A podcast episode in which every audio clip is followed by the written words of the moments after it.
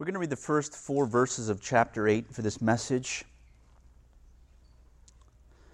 Last week we talked about the, the stoning of Stephen and just a, a powerful um, and horrific scene that was.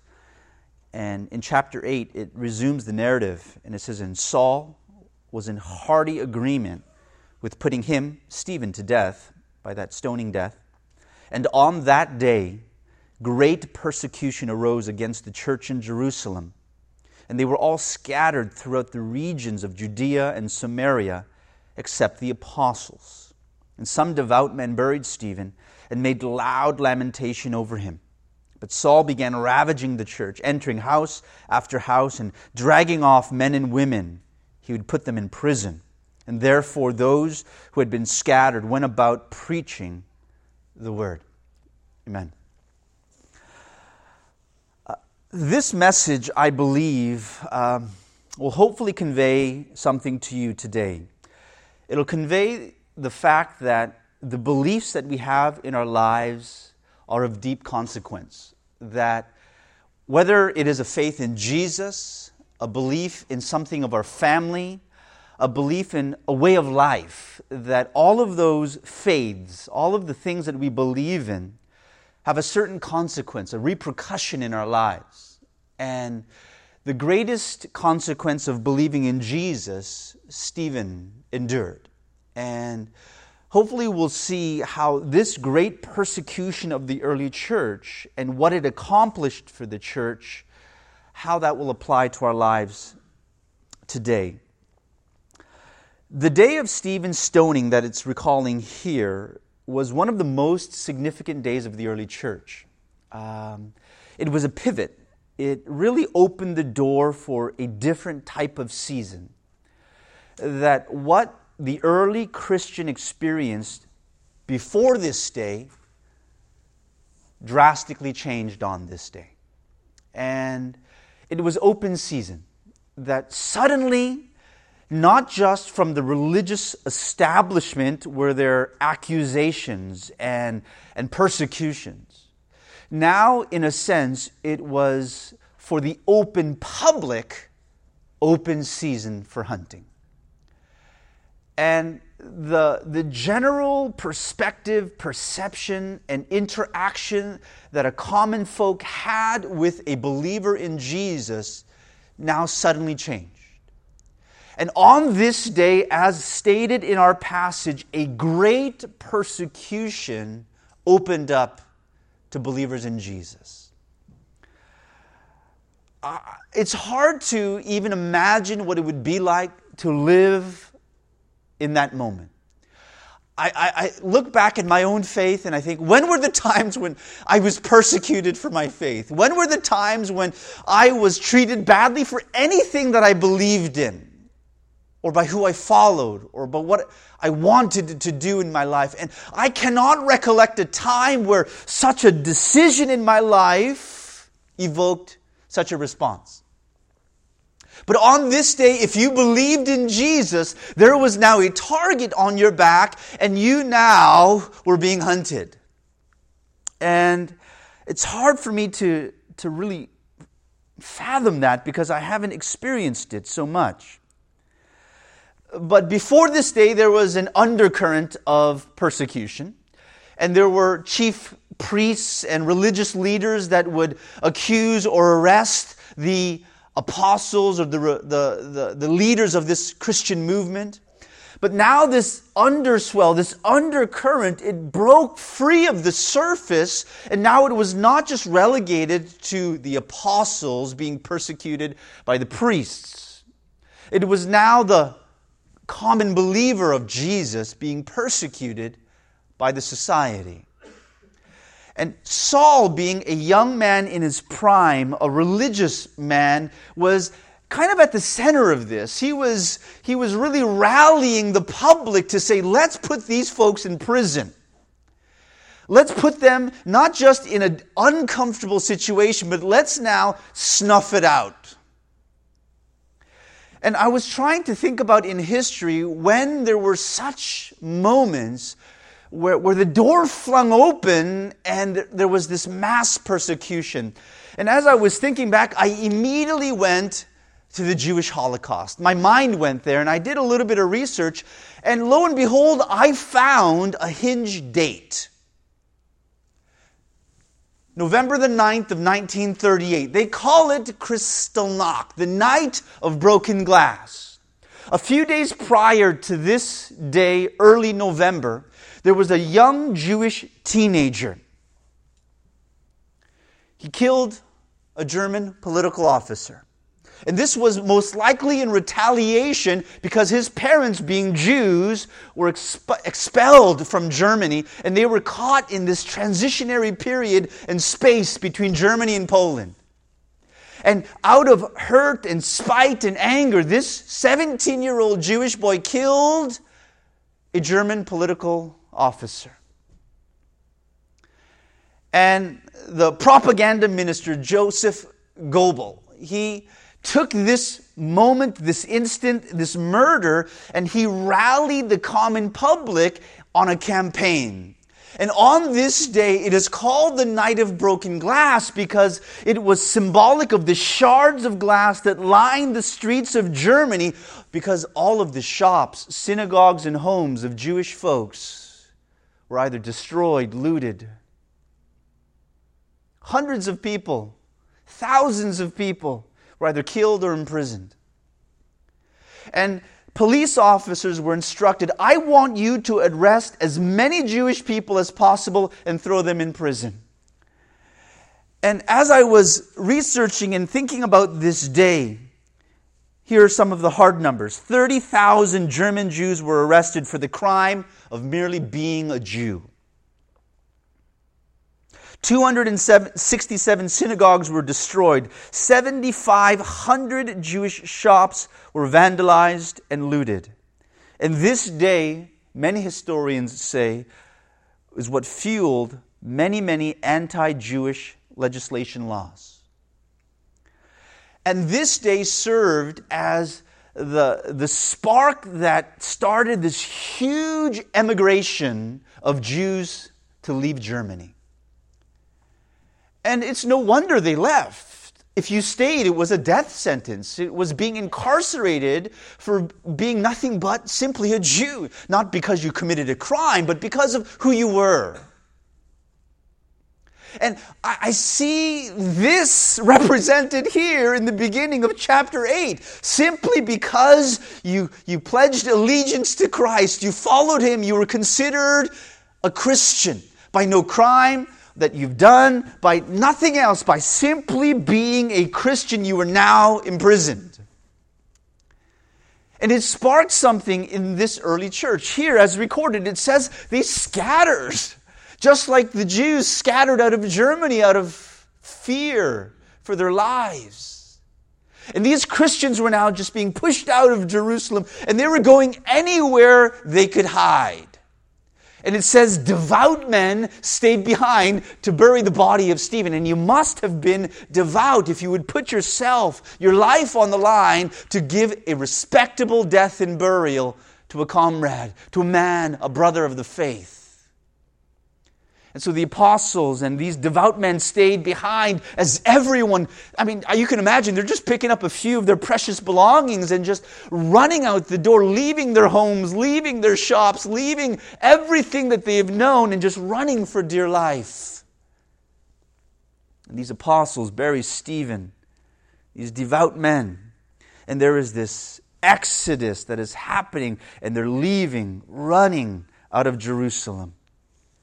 And on this day, the U.S. Holocaust Memorial Museum says this The events of Kristallnacht represented one of the most important turning points in National Socialist anti Semitic policy. The passivity with which most German civilians responded to the violence signaled to the Nazi regime that, German, that the German public was prepared for more radical measures. And this is what's happening in the undercurrent of Acts 8. As Saul now, Stephen is stoned. He didn't do anything wrong. He was appointed as a servant of tables. He preached the gospel. He performed miracles, and you can imagine people were being made well, they were being healed, their condition in life was being bettered. And through this good work and this thing that he was doing, he was now being persecuted, arrested, and ultimately stoned a very violent death. He wasn't given a proper trial, he was marched to the outskirts of the city, and he was hurled and killed.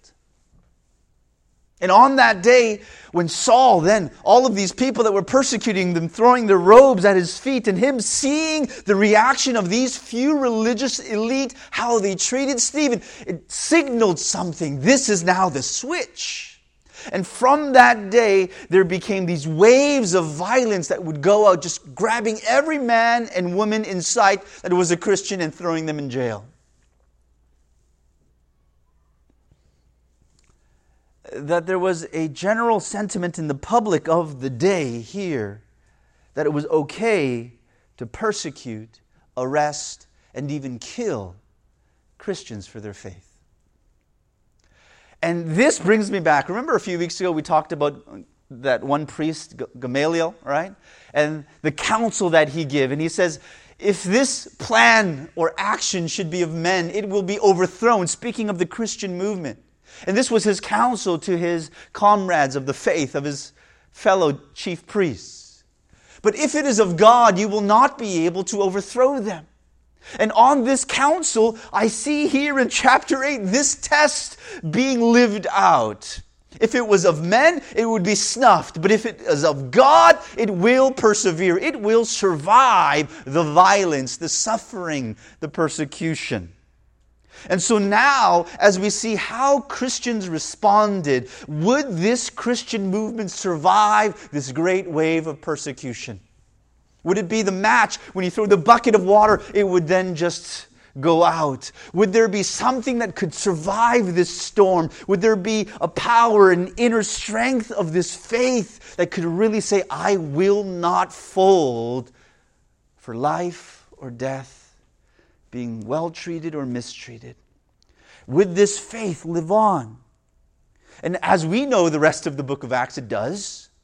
But it really is putting this counsel to the test. It is saying, is my faith of men or is it of God? Am I doing something because people are doing it or am I doing something because God has called me? Am I following the sentiment of the public or is there a spirit inside of me that pushes me onward. This is the test of faith. And you don't have to live in Acts 8 for that test to be lived out.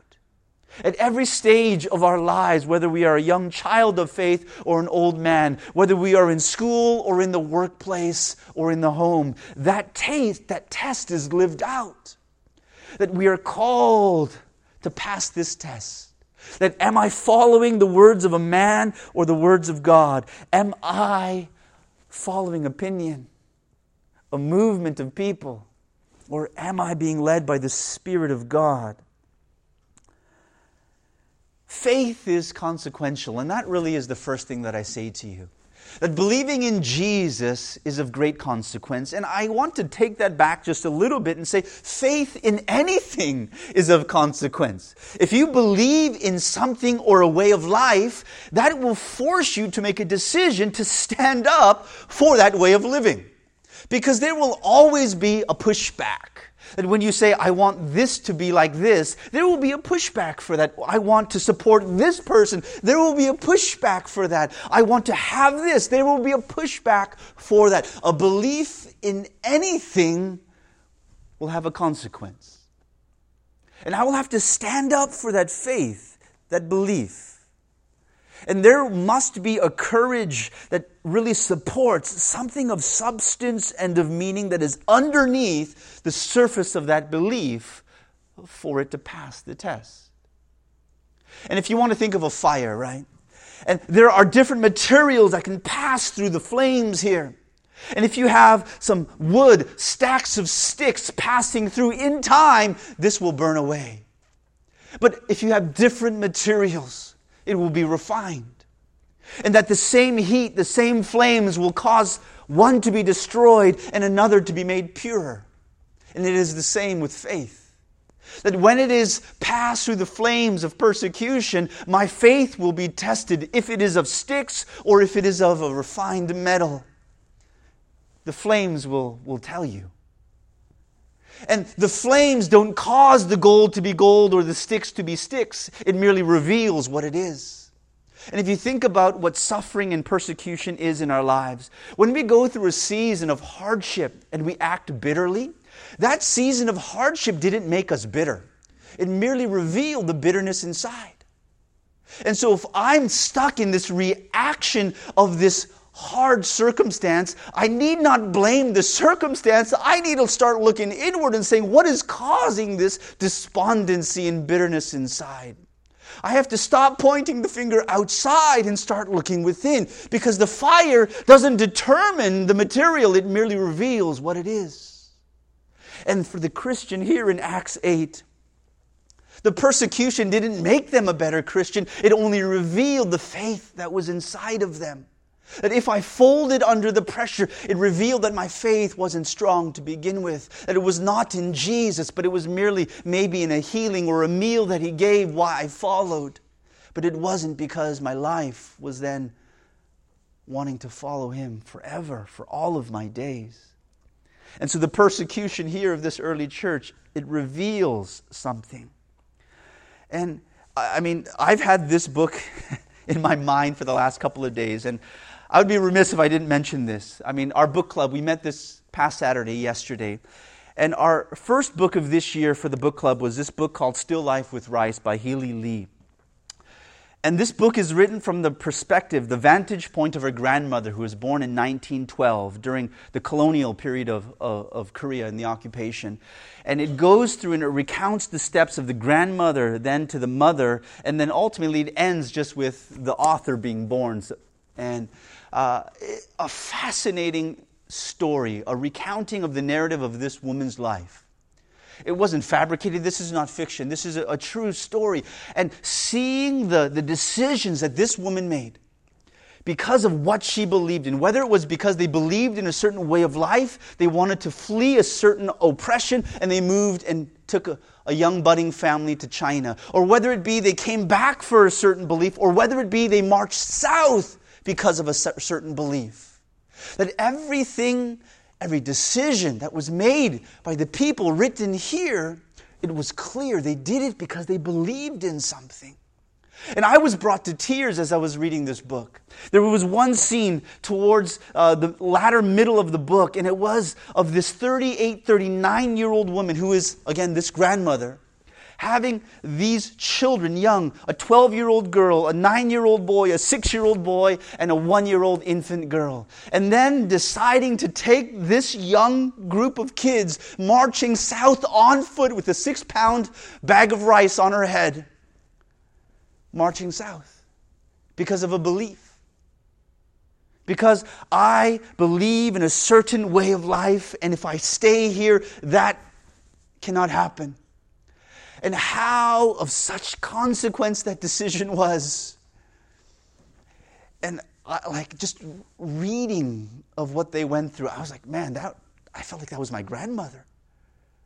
I mean, it was on the cusp of the Korean War in the winter of 1950. And seeing the, the imagery and what they went through, I was like, my father was born in 1948, and my younger uncles outside of him. My father was born on the northern side. My uncles and my aunts were born on the southern side in Seoul. And I saw my father strapped to my grandma's back going south. And it was so personal. And certain things that I didn't understand about my own family history, as I was reading this, it began to fill in a lot of those spaces.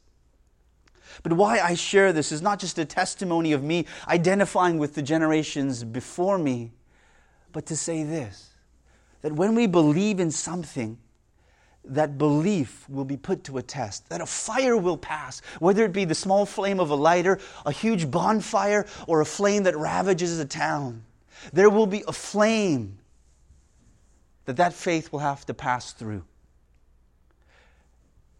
That my faith in my career, my job, my, the people around me, that all of these things will pass through a flame. And that I need not blame the flame if my faith flutters. I need to first look inside here. What do I believe in? Do I believe? And what Gamaliel said is this of men or is it of God? Every Christian, every church, every movement will have to answer this question because the fire will come. That my faith in Jesus is of great consequence. And then I see this passage and I step back a little bit. Like, I can just picture it like this movie that's playing in front of me. I'm a Christian in the early church. A good man in Stephen was just unjustly killed. And suddenly, all eyes are turning away from that death and onto me, onto my family, onto the other brothers and sisters that I worship with on a regular basis. And suddenly there's this understanding that it's not safe to stay. It's not cowardly to leave. In order for us to sustain this Christian movement, we must live on. And then they take the fewest and most precious belongings and they begin to leave their homes, crying as they close the door behind them, knowing that they'll never go back to this space. And they go down foreign trails to foreign places, not knowing where they or their children will sleep always in fear of death, looking over their shoulder, wondering who will snatch them, take them, kill them, but marching on because they believe in Jesus. I will not recant this faith. I rather run away from my home than say I do not believe. And so they go, and they go, and they go. The persecution scattered the Christians, it says, all over Judea and Samaria. And as I read that, I begin to see something else, which is a higher, greater, greater narrative in the book of Acts, in all of Scripture. And it tells me that God has a higher plan. Why do I say that? Because God is not a haphazard God. He works on purpose. He allows history to unfold according to a plan. That God isn't shocked when fires come up. That He's not in this emergency mode saying, Oh, what do I do with my children now? I'm scrambling to find an answer for them. That He's not like that. He's not frantically dancing around heaven saying, Oh my goodness, what can I do? That He looks at history unfold on purpose.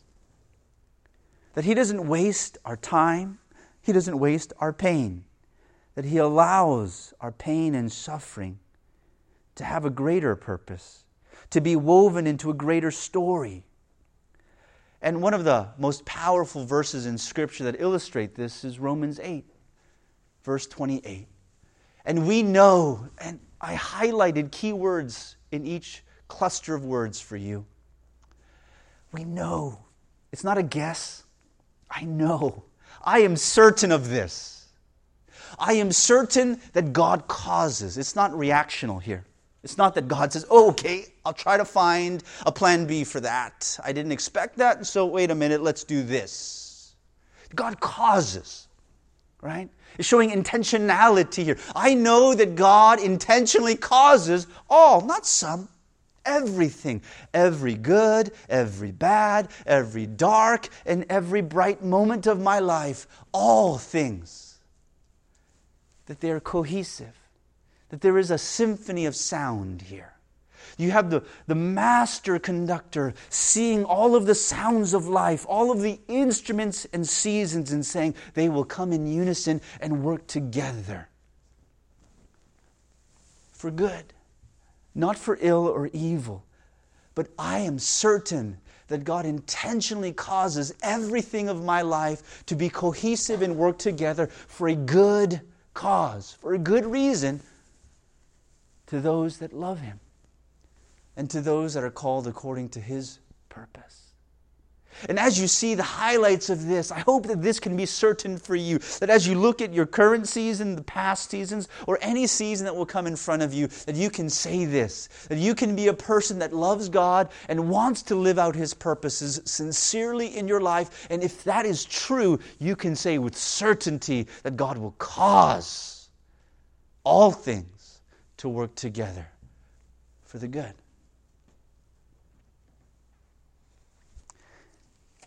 That God has a plan. The plan unfolds through Scripture. It's highlighted in Matthew 28 as we know this as the Great Commission. That the overarching plan of God is for the church to make disciples of all nations, not for it to be born in Jerusalem and isolated in Jerusalem. The plan of God is to bring a Savior into the world in the Middle East, in that space, that temporal time, a Messiah was born. But his plan was not confined to this geography. His plan all along was for it to go, to sprout from there to the nations, and that he would use the conduit of his church, believers. This is his plan. It's fleshed out even more in Acts 1 8, right? When it says, You know you're going to receive power, Jesus says, when the Spirit comes upon you, and you will be witnesses of mine, both in Jerusalem and in Judea, Samaria, to the ends of the earth, he says. That this is the, the plan of God. And I've highlighted for you Jerusalem, Judea, Samaria, and the earth, right? And here, I want you to know that there is bad blood right here. Between Judean Jews and Samaritans, there is animosity and hatred. But the plan of God is that it would be born of Jesus. And from that church that he would start, he would go from Jerusalem to the province of Judea, outward to the neighboring southern province of Samaria, and then from there it would spring to all of the earth. There are, are a few examples of this bad blood in Scripture between Jews and Samaritans. Maybe one of the most prominent is when Jesus came to a well in Samaria and he encountered a woman. And he spoke to this woman. And the woman was startled. It's like, wait, why do you speak to me? I'm a Samaritan and you're a Jew. And right off the bat, you see that there is a divide that goes beyond a cultural difference, and there is animosity here. They didn't even speak to one another to the point where I'm startled that you even said something. Would you sneeze in my direction? Like, what is this? Why would you do such a thing? And there's another instance in Luke 9 Jesus was setting his face to Jerusalem. He's about to go there, and he's understanding that this is about that time. And John and, and James, they're like, okay, should we go and prepare a, a, place for you? And when they go, the Samaritans realize that, wait, Jesus is just passing through and he's going to go to Jerusalem. And so they didn't welcome Jesus. And they're furious, right? How dare those guys not accept us? How dare they shut the door? And they said, Should we pray and call down fire to destroy them? And Jesus is like, No, you don't even know what you're of. And it shows you something that there is this deep divide and hatred. But the plan of God is that it would go from Jerusalem ultimately to the ends of the earth but it needed to cross this divide that was so vivid and historical. It was so powerful over the culture. And if I was not willing to share this faith with a Samaritan, how in the world could it spread to the rest of the earth? If I am not willing to love the brother of my family, how can I love this stranger in my neighborhood? And the plan of God, saying, Make disciples of all nations, go from Jerusalem, Judea, Samaria to the ends of the earth. But no Jew wanted to go to Samaria. No Jew wanted a Samaritan to be saved. They were considered half dogs, half breds. And so, how does he do this? How does God set his plan in motion? if you're not going to go on purpose and of your own accord, I'll make you get there. And he makes it impossible for the Christian to stay in Judea, and he scatters them through persecution. Do you see the higher level narrative here? Do you see how God acts on purpose? How He doesn't stumble over Himself when there's persecution? That God can actually be an author of hardship to accomplish a greater, deeper purpose? But too often, in the middle of this dark moment, we point our finger at God and say, God, if you loved me, why did you bring me here? And all along, God is saying, wait a minute, just be patient. I have a, a greater story here. Would you just hang on for a moment and see what I'm doing? And this is where I'm bringing you because this is my plan, my purpose. And I see that woven into this persecution, the plan of God. As I close, you guys come back. This faith in Jesus, this belief in anything in our lives, means something. And so I share with you a couple of final thoughts. If you've ever been in my office, you would have seen this little canvas wrapped frame that I have right next to my desk, and this is what it says Don't pray for life to be easy, but pray for yourself to be strong. And I keep that there right next to like an eye shut, it's peripheral vision right there, right off of my desk. But I thought that to be a good point to convey to you as I begin to close off this message.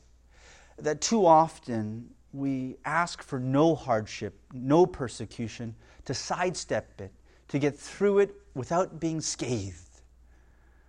But I think that's the wrong perspective of faith that faith was meant to be tested, it was meant to pass through the fire and be refined.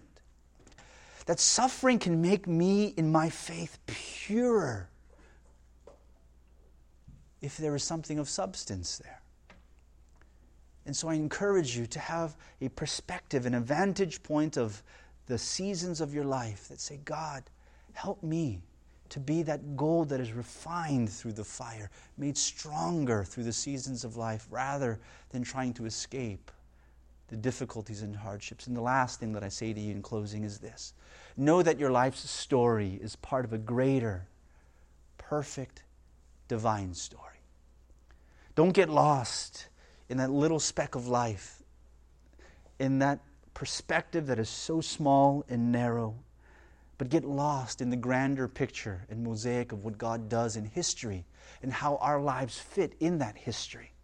That we are a part of a generation, and that generation is part of an era. That era is part of a greater era and epic. And as you scale back and scale back and scale back and scale back, you begin to see decades and centuries and millennia, and you begin to see an overarching story that God is writing. May that perspective always be ours when we consider the span of our lives, let alone the span of a year, a month, or a bad day. That's perspective. Amen.